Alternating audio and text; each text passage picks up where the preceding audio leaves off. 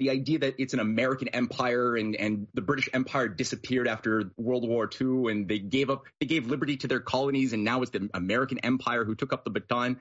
No, that was, that's a giant narrative, a mythology that's, it's always been a lie. The Iron Curtain was brought in under a speech by Churchill to uh, sever the world under a new Manichaean bipolarism, which was mm-hmm. really insane.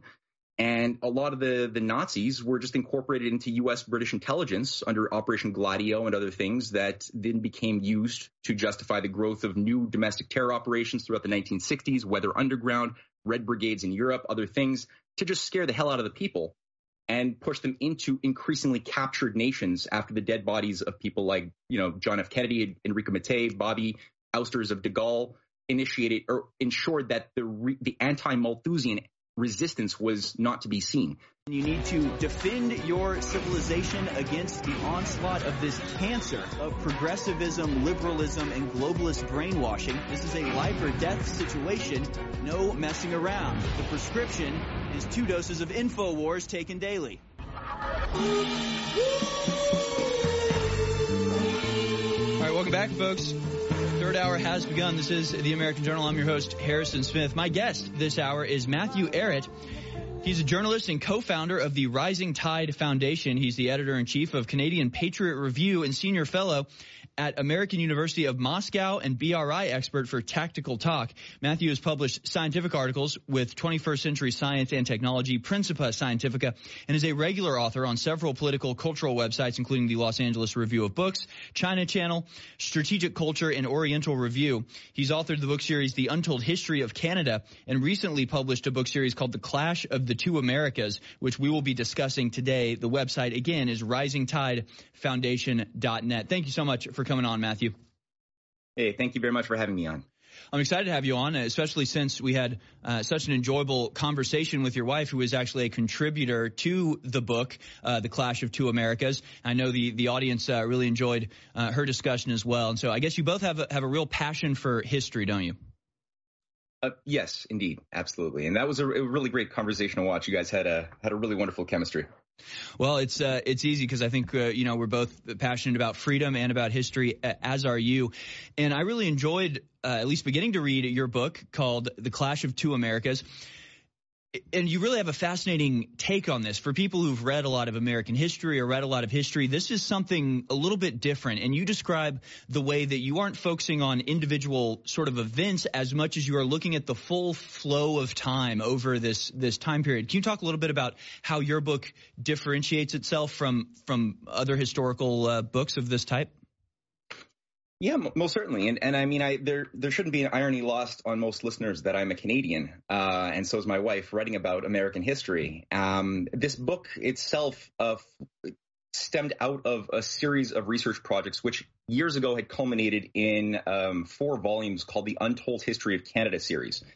Um, a lot of Americans tend to take for granted what they have. Uh, when you live in a in a monarchical deep state structure like Canada, um, as part of a broader international commonwealth, you start seeing that there are strange anomalies peppered throughout our history. Because, like, one question originally in my mind was why is it that Canada is the only monarchy of the Americas? Right. All the way down to the tip of, of Argentina. There's it's every country chose when they when they broke free of various forms of empire to become republics. Canada alone stands as the only uh, monarchical system. So how did that happen? Why was Benjamin Franklin? Why did he fail? Though Benjamin Benjamin Franklin was up here uh, organizing for weeks to uh, to get Quebec, the, the original Canadian colony, to uh, to join in as the 14th colony, saying we will declare independence from the British Empire and at the same time institute a new form of government that had never been seen. So why did we fail to accept that challenge? You know, um, there there are many anomalies like that uh, that really drove a, a, research project. And so coming out of that, the idea that we had failed to um, become better than we could have been at moments of pregnant moments in, in history right. um, animated the idea, well, what is the United States that we missed the opportunity? And, and obviously the U.S has acted disastrously over its 250 year very young life expectancy or not life lifetime mm-hmm. uh, thus far but it has also exhibited some of the most brilliant upshifts in human progress um, and if you look at the eight american presidents who died while in office they're all invoking something very similar, all the way from, you know, Harrison, who died in 1830. No, no, uh, no, no relation here. uh, William Harrison, uh, who was murdered, uh, and I think all evidence points to the fact that he was murdered in 1840. Um, all the way to, to, JFK and his brother Bobby. Um, no other country, that, especially a country so young, has faced that many of, of, its leaders who died while in office, who were all resisting the exact same uh, structures of international power. And so, to answer your question, I did try to approach this from the standpoint of not Cana- a Canadian perspective alone or an American perspective, but a broader global chemistry. Um, first, because the chemistry of the whole periodic table defines the behavior of each of the elements within it. And so, from that standpoint, philosophically, I tried to understand well, what was the United States as something more than it was that people think it was and less than it was meant to be. Right, I remember that from the book. Yeah, more than people think it was, but less than it was meant to be. I think that that speaks uh, very directly to how a lot of us feel about America. Such a beautiful idea, such a powerful concept, and yet we have fallen short. And uh, we're frustrated looking around for reasons as to why that was. And I do think you write in sort of a I wouldn't say Canadian centric, but the Canadian viewpoint on America. Uh, we tend to be maybe a little bit self-important here in America. In Canada, to us is is a footnote at best. I'm just I'm just being honest here. You know, we we tend to think of what happened in 1776 as the ultimate thing, and that's all you have to carry about. But the whole time, there's been this little brother of Canada just just north of us, right where everybody lived back then. Uh, that was doing things in a very different way. And I found that fascinating. And I also found fascinating uh, the inclusion of Russia and the the influence that Russia had over America and Canada uh, following the Revolutionary War all the way through the, the Civil War. Can you talk a little bit uh, about, again, just the perspective of writing about America from the outside? Um, yeah, I mean, the, the only thing that's meaningful um, in terms of Canadian history, much of which has been obscured from the official history books that we're given, are the different moments in time where we um, tr- where, where leading statesmen within Canada were able to organize to try to undo the error of 1776 when Ben Franklin left Montreal to go back uh, disheartened uh, to the, uh, the, the convention um, where the Declaration was signed. And you know, we had moments like in 1837-38 where we had rebellions uh, to create a Republic of Canada for the first time, an independent Canada under Papineau and William Lyon Mackenzie um, in Upper Canada um, who tried, but it was an underdeveloped idea. It wasn't ripened. So, you know, when you try to pluck the fruit before it's ripened, things go bad. Benjamin Franklin did not have that problem. He had a much longer term perspective. He was working for 40, 40 plus years to create a cultural climate that would allow for such a thing as the American Revolution to occur, which involved also his discoveries in science and his international organization. Because I mean, he was able to organize high level um, people across the Russian intelligentsia, the French, the Irish, the uh, I mean even Indian and Moroccan. As, right. as I get through in chapter one, um, the American Revolution would not have been possible were it not for the networks of Ben Franklin through the through his French contacts who had been recruited to his vision, his grand design, uh, by virtue of his discovery in electricity in, eight, in 1751, 52, 53 which was just polarizing. He was seen as the Prometheus of America, you know, somebody mm-hmm. with a grade three education who was able to trump the greatest minds, the arrogant greatest minds of Europe in discovering this phenomenon that had formerly been something that scared people. And so, you know, people like, uh, you know, Hyder Ali and Tipu Sultan, uh, the Muslims who organized the resistance against the British in southern India in the Mysore rebellions in the eight, 1780s, were directly in correspondence with the constitutional uh, or the, the, the Continental Congress saying that our fight is your fight, which absorbed 20% of the, the British naval fleet who wished originally to go to the United States to, to suppress the rebellion, but instead were redirected to fighting the, at, in Mysore. Uh, right. Tipu Sultan uh, wrote messages saying saying this to the Congress, and as well, the U.S. the first uh, military ship was called the Hyder Ali, mm. ushered in and inaugurated by George Washington. Um, Sidi Mohammed of Morocco defended American shipping against the French uh, the, the North African Barbary pirates who were, you know, working for the British Empire, destroying American ships. So, you know, and also you, you had this whole network. Also in Prussia, uh, you mentioned Russia was uh, the founder of the League of Armed Neutrality, which ensured arms and supplies to the U.S. Uh, rebels.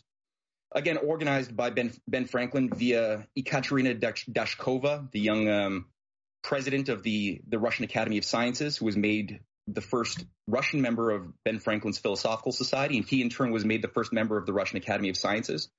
So you have this international dynamic.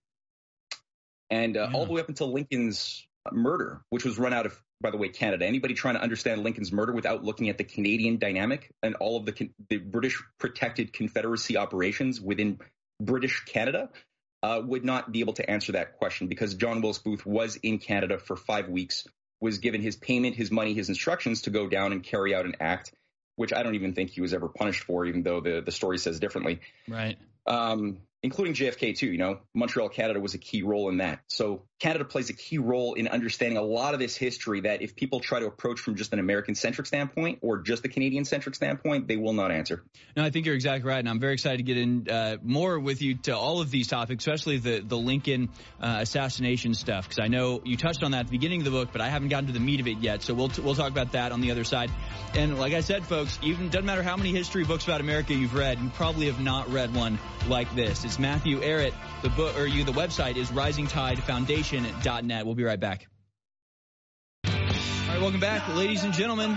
This is the American Journal. I'm your host, Harrison Smith. My guest is Matthew Ehret. His latest book series is called The Clash of Two Americas, which I highly recommend. As we've been saying, it's not it's it's from a Canadian perspective in a way, but it clearly is written with a, a deep understanding, comprehension, and love of the American system and of, and of history in general. You can find their website at risingtidefoundation.net. And of course, if you enjoyed my interview with Cynthia Chung last week. She is a contributing author to um, parts of this book, providing uh, entire chapters from her perspective. Now, when you say the clash of two Americas, you're not talking about Canada and America. You're not talking about North America and South America, are you? You're talking about the two spirits that are embodied in this one um, country. Is that is that fair to say? Yes, in, in, indeed. I don't think that there's any crystallized country on deeper analysis when you look beyond the surface of things that exist as a as a finished product. Um, you you have fifth columns in every country, east and west alike. The U.S. being no exception. And you know the the the lexicon of deep state became something rather popularized after 2016. Um, so I, have I found that very useful to help people understand that this is not something that emerged to stop Trump or that emerged under Obama, um, or even that emerged under the wake of JFK's murder, which you know you can't understand what JFK's murder was unless you see it as a coup by this thing. But you have to go all the way back to 1774 even um, to appreciate the different traitors within the United States and how some of them remained behind, uh, masquerading as American patriots after uh, 1776 and really 1783 when the Peace of Paris was finalized. Um, other one, other you know um, loyalists became English speaking Canada and were given uh, safe sanctuary who didn't want to participate in the revolution, and they, they that's why we have English speakers in in Canada. It's not just French speakers. Um, and you know, so you have these various um, aspects to the uh, fifth columnists, the, the deep state operations that were always loyal to the British Empire, the idea of global governments, unipolar hegemony, of a system of elites that wished to impose. In the time of Ben Franklin, the idea was Malthusianism was the the object of of combat. Put put and Benjamin Franklin directly took on the Malthusian logic even before Malthus, who plagiarized his ideas, the idea of the elites being destined to rule over the many slaves as masters and usher in and control the people via the idea, uh, you know, population control mechanisms of controlled starvation, ongoing war, divide to conquer. Um, the, this was a pseudoscientific discussion, even in the 18th century, which Benjamin Franklin directly took on and refuted in uh, observations concerning the increase of mankind, um, and his many other works, including on the necessity for a paper currency and many other things. Um, so this is something which to this very day contaminates world thinking. Mm. And it is only when you, I think, you start appreciating that Canada has been kept under the grips of this thing all the way, and, and, a, and a real moment of inflection. I know you want to talk talk about is the Lincoln period yep. and Lincoln's murder. Um, but that that's the thing. Like Canada itself, one of the we we we are told by our uh, our the wannabe elites controlling over us that we are better than Americans because we were always obedient we we never had a rebellion. We never fought for anything, and we knew that just by being patient, good things would be given to us by Her Majesty or and right. and their uh, their courtiers. And the reality is very different. Um, in fact, Canada was always just used as a uh, a wedge between uh, a, da- a potential U.S. Russian alliance, which all the way from the League of Armed Neutrality in the American Revolution, all the way up until Russia's intervening in on behalf of the Union against the British and French-funded Confederacy operations to divide and conquer the USA. Um, Canada has always been a geopolitical chess piece in a great game. Yeah. So the first, uh, the first uh, volume of this uh, book series is uh, called The Unfinished Symphony. Uh, tell me, the second one is Open versus Closed Systems Collide. And I thought that was fascinating. And, and again, I thought it was just so fascinating how you brought this idea of the deep state back to uh, Abraham Lincoln and, and even further back. Tell us about the the Lincoln assassination because I know we we all know the typical story of how it went down. And if you read most popular history books uh, these days, they all tell sort of the same story, but you have a different take on it, or at least you provide different context to some of the, the players and their moves. What about the uh, the Lincoln assassination stands out to you? Well, yeah, context is really everything. Um, well, Edward Edwin Stanton, um, uh, somebody who was working very closely with Lincoln, I think he was the Minister of War um, in of the United States, uh, had written that the department, this department, has information that the president's murder was organized in Canada and uh, and approved at Richmond. Hmm. Um, I alluded to John Wilkes Booth having been deployed here. Um, in his possession, um, after the murder of Lincoln, was found a banknote from the president of the Bank of Ontario, Henry Starnes, for $500, signed directly by Starnes. Starnes became a little afterwards the uh, he was rewarded for for uh, good works on behalf of the empire as for and he was made the mayor of Montreal. Hmm. Uh, Montreal was known, and there's a book called uh, Montreal City of Secrets, going through Confederacy operations uh, throughout the entirety of the the Civil War. So Lincoln wasn't just fighting a, a, a battle with the South, um, who had them, themselves been receiving logistical, monetary, and, and, military support by the British Empire. You know, the British were building uh, warships for the the South, the uh, the Oklahoma being just one of many, or the Alabama SSMS uh, Alabama being one of many that conducted a lot of destruction, um, you know, on on the north. But he was also fighting a battle with against the Confederacy in, in the north, in, in, British Canada, and there were terrorist uh, deployments, the Albany raids. Uh, dozens and dozens of various terrorist acts throughout the course of the Civil War, run from Canada, Halifax, Toronto, and Montreal being the key points. Um, the the fact that you had Lincoln allies rising in influence on the federal and uh, Quebec provincial levels during that period is also n- not unimportant as well, because there was a position that was being taken by people like Isaac Buchanan, um, a, a, leader of the at the time Liberal Party, to use the weakness of the British Empire that had overextended itself internationally. You know, they had they had uh, wasted themselves in a very expensive opium war with Britain, to, uh, with China to, to, destroy China. They had uh, put down the uh, the Indian rebellions. At that same time, they had just finished a very expensive war to destroy Russia and the Crimean Wars that they had organized with the French.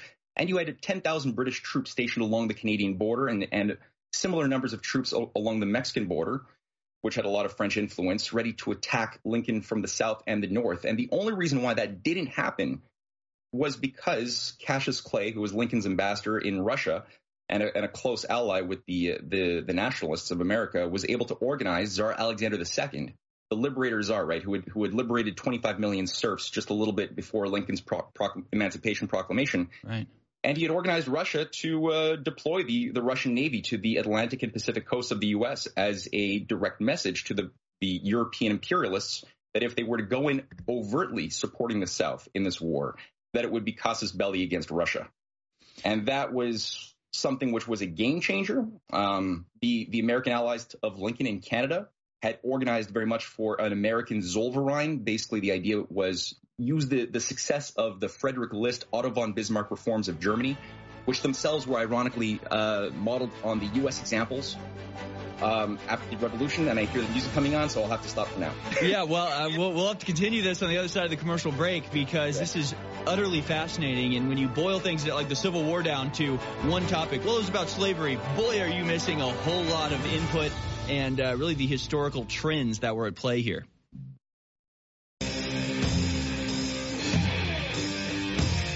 Welcome back, folks. This is the American Journal. Remember, you support everything we do here by going to InfoWarsStore.com. Right now, Bod Ease is on sale, and there's 40% off as an introductory price the new product X7 Diet Force. Go buy those now and help us stay on air, help us to continue to make great content and continue to get great guests like my guest this hour, Matthew Ehret. He's a co-founder of the Rising Tide Foundation. That can be found at risingtidefoundation.net. And of course, we're talking about his recently published book series, The Clash of the Two Americas.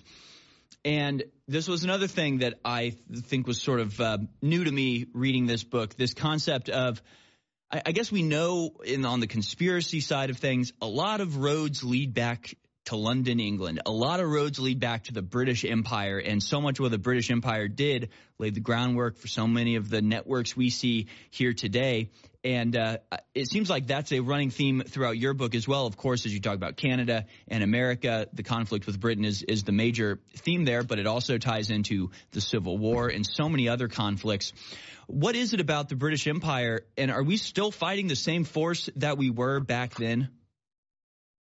Oh yeah, yeah. This is. I mean, I don't want to be accused of being anti-British because obviously Britain has their own deep state issues as well. Every country does. Um, there's a good and a bad uh, aspect or cultural dynamic at at odds with itself. And even you know when you look at Britain, Britain itself was not originally uh, built up around deep state principles. And when I say that, I just mean uh, it, that's my language I'm just using at the moment to try to get across a system of organization premised around um, the belief in hereditary power, that the legitimacy of your government, of your governance, of your power is premised around the being born into the right family, having the right blood, having the right in the current uh, lexicon genetics. Mm.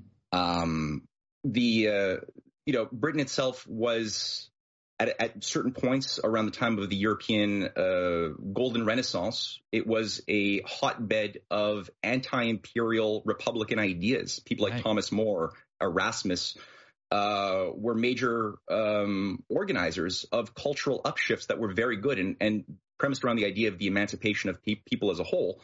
And that movement was very strong all the way up until really the, the, the deep state takeover of Britain itself, which occurred in 1688 under the so-called Glorious Revolution, which in its wake we saw the setup of things like the, uh, the, the the first major. I mean, there were earlier central banks like in Amsterdam or in in Venice but it had taken on a virulent form with the, the Bank of England in 1794. And it was really a, a, a coup d'etat, a takeover by a Venetian faction within Britain around Lord uh, Marlborough, uh, the great, great, great, great grandfather of John Chur- of, of Winston Churchill, um, who had initiated this this coup that saw a purging of the best elements of Britain, mm. and uh, and there was a, a fight, you know, uh, by the the, res, the residues, those who were still fighting, who had still organized and were part of the Cotton Mather, uh, John Winthrop uh, networks in the United States, who were trying to create a new type of society founded upon the consent of the governed and the the concept that law and power were things that emanated from the the uh, not only the consent, but also the idea that all people are created equal, made in the image of a living creator. And as such, rights are not something given to us or can be, that can be taken away from us by an elite, but are rather there in every baby, rich or poor, like regardless of what part of the world or what time frame you're born into. And that concept of an age of reason, you know, we saw that go back to St. Augustine. A lot of these were Augustinian, Platonic Augustinian uh, forces, people like Thomas More, Erasmus, uh, Robert Harley, Daniel Defoe in Britain there were a lot of really good ones. And Daniel Defoe and Robert Harley in the seven, in the 1690s were organizing a national land bank to destroy as an as a way to break the Bank of England, the the, the central bank, mm. and to create an instrument for the real growth of manufacturing industry. They had promoted protective tariffs. Unfortunately, by 1710, when Queen Anne died, these figures were all either killed or put in the Tower of London, and Britain became sort of this hellfire club satanic uh, force by and large, with some exceptions, for most of the rest of the, the next 300 years and more to this very day. Yeah. And so, you know, that, that context helps understand and appreciate what it was that America tr- was bringing onto the scene of the world for the first time. Right. And uh, that spread electrically around the world. Right. People, people tend to think, and again, this I guess this just goes to our uh, American ego that we sort of came to America and just all of a sudden decided, hey, we're going to believe all these crazy different things than everybody else. But the reality was that uh, England had gone through a series of these upheavals where they'd almost become a republic for a little while. They got rid of their king, and you had Oliver Cromwell, and there was talk about becoming a republic, and then they went back, and then they went forward. I mean, it was it was a very messy time for a good 200 years there in England, just before the American Revolution. And then, of course, the American Revolution grew out of all of that conflict. So, really, to just understand the American Revolution, you should at least have a passing understanding of everything that happened uh, in England. But then, of course, after the American Revolution, you get the French Revolution. What went wrong with the French Revolution? Because boy, did it go wrong real hard for a long time. Yeah, I mean, it was just the Bastille Day a few days ago, uh, and French people who have still not been able to resolve the, the, the the tragedy of the French Revolution are still celebrating it like a national holiday, and they don't realize what the hell kind of bloodbath of Jacobin color revolution this thing became as an artificial basket case. And it was it started good, you know, in 1789 it began with uh, the right principles. The Declaration of the Rights of Man was is a wonderful founding document. Still to this day, it stands as a, as a wonderful testament to human beings' potential and how to self-organize. It was modeled on the, the best of the American the American experience, and in fact, the people who initiated it, people like Jean Bailly, uh, Marquis de Lafayette, were all instrumental in helping the American cause uh, to victory right. Uh, years earlier. Right? They were all Benjamin Franklin's uh, colleagues. But the weird thing is, within a very short period of time, all of these great scientists and statesmen who had this brilliant strategic vision all lost their heads.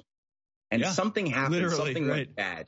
You're like, what the hell? Why would something so good go so sour? And, and it's only when you start looking at British manipulation, especially through the British Foreign Office, and you start seeing that people like Robespierre, Danton, Marat, all had uh, a deep seated enmeshment with British intelligence and were basically turning a un- undereducated mob who didn't have the the civilizing. I mean, America was known as the, the, the land of the educated Latin farmer, right? They every most Americans were able to to read the Bible in Latin. They could read Greek, the classics, and so they had a, a higher cognitive power in the colonies, largely due to the work of Ben Franklin since the 1730s and people like Cotton Mather earlier to create a, an upshifted cultural climate. In France, you didn't have that. It was still a, a, feudal system. So people were more easily weaponized. When you have a dumbed down people who have been abused, they're easily uh, weaponizable as a mob that could then be used as a battering ram, uh, as we see in, in, all color revolutions of the 20th century, from the Bolsheviks to the present uh, messes being created for regime change, right? right? Under democracy movements. Same thing. And it all found its precedent in the French revolutionary experience. So I, I, mean, chapter two goes through, or chapter three digs through what that was all about and how uh, that basically led into the creation of an artificial left uh, versus right complex between the the Jacobins versus the Girondins, the logicians versus the emotional, you know, uh, freedom loving um, uh, people, but they're uh, of Rousseauian uh, character. And so this artificial schism then created such a best case where everybody lost their heads good and bad alike, and you had a vacuum of leadership that would only be filled by, you know, a proto-fascist like a, a Rothschild-funded Napoleon character who soon tried to declare himself emperor of the world.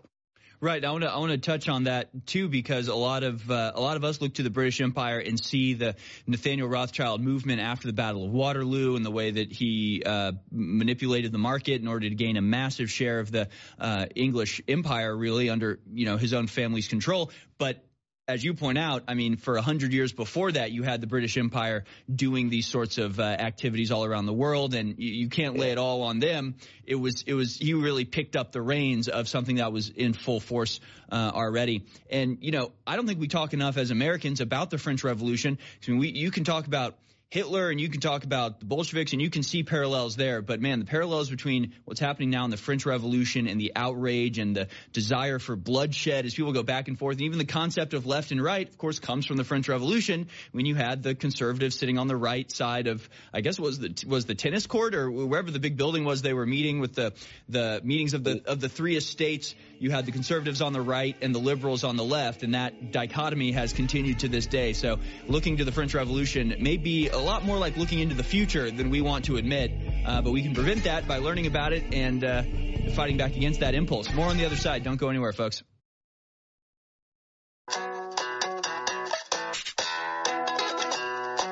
All right, welcome back, ladies and gentlemen. Final segment of the American Journal. I am your host, Harrison Smith. Matthew Ehret is my guest. The Clash of the Two Americas is the book series that he's recently published. You can find That and so much more on the website risingtidefoundation.net. That's risingtidefoundation.net. That is the foundation that uh, Matthew co-founded. And boy, gosh, we only have about ten minutes left to talk. So, so uh, what do we focus on here? We mentioned at the um, at the end of the last segment uh, the Rothschilds and the takeover in a lot of ways of the British market following the defeat at Waterloo. That story was told, I believe, in uh, Endgame and Alex Jones's documentary, sort of as as one of the starting points of this global deep state that that we recognize right now. But obviously, it started before that, and uh, and and yet this was the continuation of a trend. Can you talk a little bit more about the role of the French Revolution in our modern world and, and how we got to where we are now? Yeah, it was a. Um, it's it, it served as the blueprint uh, of how to artificially weaponize uh, a mob and use it for geopolitical purposes to overturn um, the structures of a state on behalf of an oligarchy. After the, the French Revolution, I mean, there had been disastrous examples of this sort of thing being used, but not in such a, a concretized form before 1790.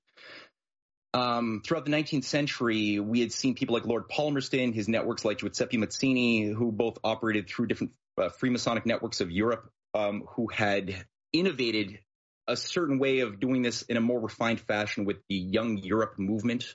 Hmm. Um, you know, young young France, young Germany, young Russia, young young every country had their own young movement, and basically what this was under the control of these uh, intelligence uh, op- operatives was uh, taking disenchanted, abused young people who didn't have a lot of sense of hope for the future and a lot of rage over an unjust system, and basically turn them into radicalized mobs with utopian ideas about collectivization of uh, or getting rid of ownership was a big theme that tends to crop up a lot. That that the idea of ownership itself is the problem.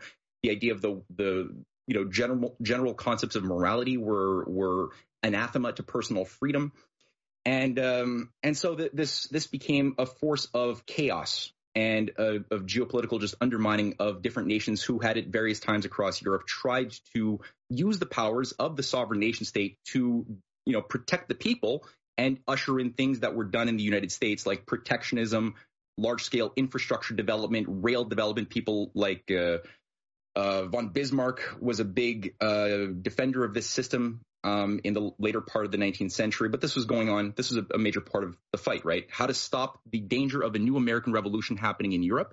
Inside of the USA, this was also a, a danger with young America factions, both uh, around people like Ralph Waldo, Ralph Waldo Emerson, who was a, mm-hmm. a, leading figure within this movement, as well as people like uh, on the southern branch of the Young America faction, you had people like Albert Pike, George Sanders, who were both high level people within the Franklin Pierce administration, which was a young it was really a young America Freemasonic uh, presidency in the 1850s, uh, which ushered in the the Civil War. Um, these were people who were very active in the Confederacy. Uh, Albert Pike played a key role in founding things like the KKK, the first sort of intelligence agency run domestic terrorist movement, right. Uh, out of the Knights of the Golden Circle. You know, and uh, these were all different different tastes and flavors of the same effective thing, which was divide and chaos, and just create such anarchy and ungovernability that only um, proto-fascism, you know, tyranny of various forms would come in as a way to clean up the mess. In the case of Napoleon, it was Napoleon. Right. Later on, you know, you had different expressions of this um, throughout the the 20th century, especially the Bolshevik Revolution, which I go through in, in book two of the uh, the series, was another expression of this, which was a mixed bag. Um, and this is something we've seen behind CIA Soros funded color revolutions since the 1980s um, in our modern age. Just create ungovernability and then usher in, you know, a solution which is join NATO, get on board with the, uh, you know, World Trade Organization technocracy, and, and then you'll have order again. And of course, that never works. No, it's it's amazing the way that these same plans get rolled out over and over and over again. And I'm telling you, folks, I mean, you can read a hundred history books about something like the French Revolution or the the American Revolution and get generally the slightly different versions of the same basic story. But then you you know you read some books like this, like the Clash of the Two Americas, and you see like the undercurrent that nobody else is reporting on, nobody else mentions these little connections to Canada, to England, to uh, to France. I mean, and suddenly you're like, oh, that makes a heck of a lot more sense than the story I was told earlier. I mean, has this been a, a, revelatory process for you, or did you go in sort of knowing this and you you did the research to figure out the details, or was this you you went in just as a historian and just started to uncover all of these sort of hidden motives behind the scenes? Well, I, I went in originally. Um, I had become uh, involved in the 2006 period uh, with the Canadian branch, a tiny little Canadian office that represented the ideas of Lyndon LaRouche. And uh, some of the, the, the themes that I encountered in the literature uh, involved, you know, like the statements that the British Empire has taken over the United States, the British Empire is running the world. But uh, here I am in Canada. I don't fully understand that. You know, nobody ever, had ever really done the work to see how does that how is that true? I mean, is right. it true? Is it wrong? So I, I began uh, a multi-year exploration to try to, on the one hand, disprove it, and I couldn't. Right. the more I dug into original source material, it was like, oh, yeah, that, that's entirely true. Right. Um, and that sort of just took on a life of its own by zeroing on these various paradoxes, like why was the British North America Act uh, drafted in the in 1864 that founded uh, modern Canada? As a as a deep state country. You know, what, it was still the height of the Civil War. Why? What was the geopolitical thinking behind in London that right. drafted that to keep uh, Canada locked in to the British Great Game when it was in danger of falling under the influence of Republican forces to either become its own country for once to stand on its own two feet or join Lincoln's America, which was a very different USA than the one we have today. Or why did Ben Franklin found the first newspaper in Canada, the, the Montreal Gazette, or the first post office? It was founded by Benjamin Franklin I'm like, why the, how did that happen? right. So I just want to resolve paradoxes. And so in, in doing that, it, it, it's sort of a, a, a, whole tapestry sort of came into being. No, it's, it's utterly fascinating. I, I know, uh, man, I waited, I waited too long to ask this. We only have about three minutes left, but modern America, are we still under the, the impulse of these same forces? Are we still under the thumb of the British Empire or what, what, uh, remains of it? And how oh, do we, yeah. how do we get out? If you two minutes, go, go ahead. How, how do we get out of it? read my books. Um, right there, you no, go. I mean, no, I mean yes, absolutely. It is still uh, the idea that it's an American empire and and the British Empire disappeared after World War II and they gave up they gave liberty to their colonies and now it's the American Empire who took up the baton.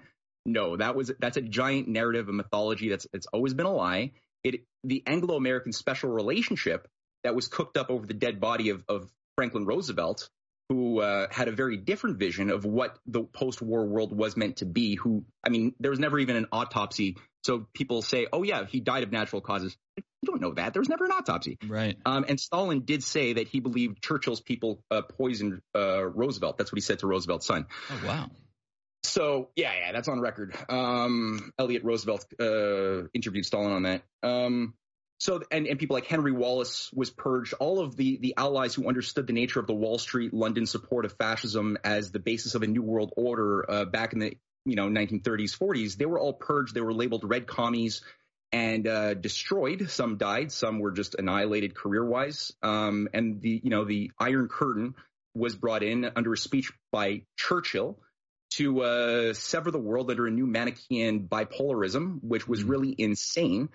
And a lot of the, the Nazis were just incorporated into U.S. British intelligence under Operation Gladio and other things that then became used to justify the growth of new domestic terror operations throughout the 1960s, Weather Underground, Red Brigades in Europe, other things, to just scare the hell out of the people and push them into increasingly captured nations after the dead bodies of people like, you know, John F. Kennedy, Enrico Mattei, Bobby, ousters of de Gaulle initiated or ensured that the, re, the anti-Malthusian resistance was not to be seen. Right. And uh, countries increasingly became instruments of this oligarchical power, especially since the early 70s. And uh, and it was only with really with Trump that there was a, a I didn't think it was possible that, that nationalists could fight back on a federal level in 2016. Um, and we've seen their and, and we've seen their reaction. I, I, don't think they expected it either, and we've seen their reaction, and it has been hysterical. So I think you're you're exactly right, and uh, it is utterly fascinating. And to me, it gives us a little bit of hope. I think a lot of us maybe on this side are hoping that we just vote for one person, he can undo it. Folks, you read these books, you understand what we're dealing with today. The plans have been laid for centuries. So it's going to take maybe a little while to uh, undo the knot that we find ourselves uh, trying to uh, untangle right here. So absolutely incredible stuff. Again, Matthew Ehret, The Untold History of Canada is his previous book series. His latest book series, recently published, is called The Clash of, two, of the Two Americas. And that's what we've been discussing today. RisingTideFoundation.net. Thank you so much for coming on. Utterly fascinating, sir. Thank you. And also CanadianPatriot.org is very easy to find the books as well. CanadianPatriot.org. Fantastic stuff, folks. I'm telling you, doesn't matter how many history books you've read about uh, the foundation of America or anything else, this will give you new perspectives that you've never even considered before. I know because that's what happened to me. Folks, that'll do it for us. Stay tuned. The Alex Jones Show begins in about two minutes. Don't go anywhere.